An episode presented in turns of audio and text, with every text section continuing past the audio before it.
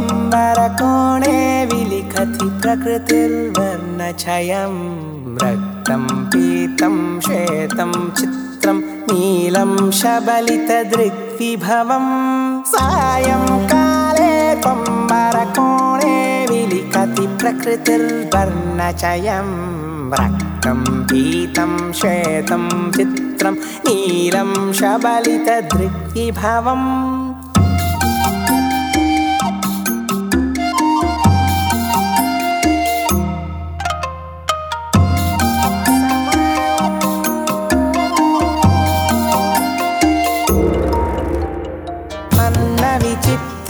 गगनं दृष्ट्वा बालाः सर्वे तुष्यन्ति।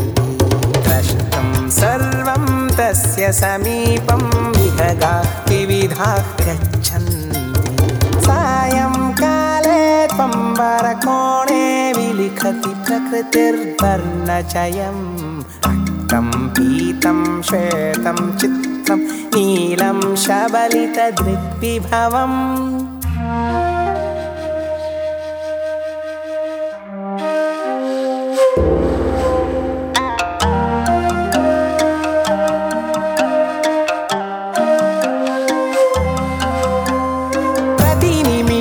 स हि वर्णविशेषः नव्यं रूपं प्राप्नोति। गन्धर्वाणां मन्दिरमित्यपि सर्वे मत्याः कथयन्ति। सायंकाले त्वम्बरकोणे विलिखति प्रकृतिर्वर्णचयं रक्तं गीतं श्वेतं चित्रं नीलं शबलितदृग्विभवम्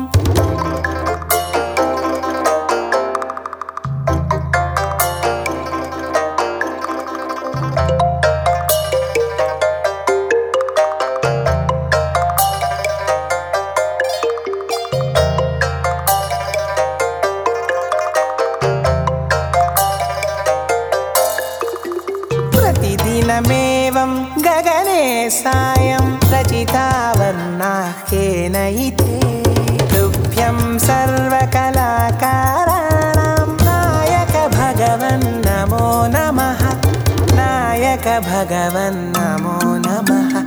नायक भगवन् नमो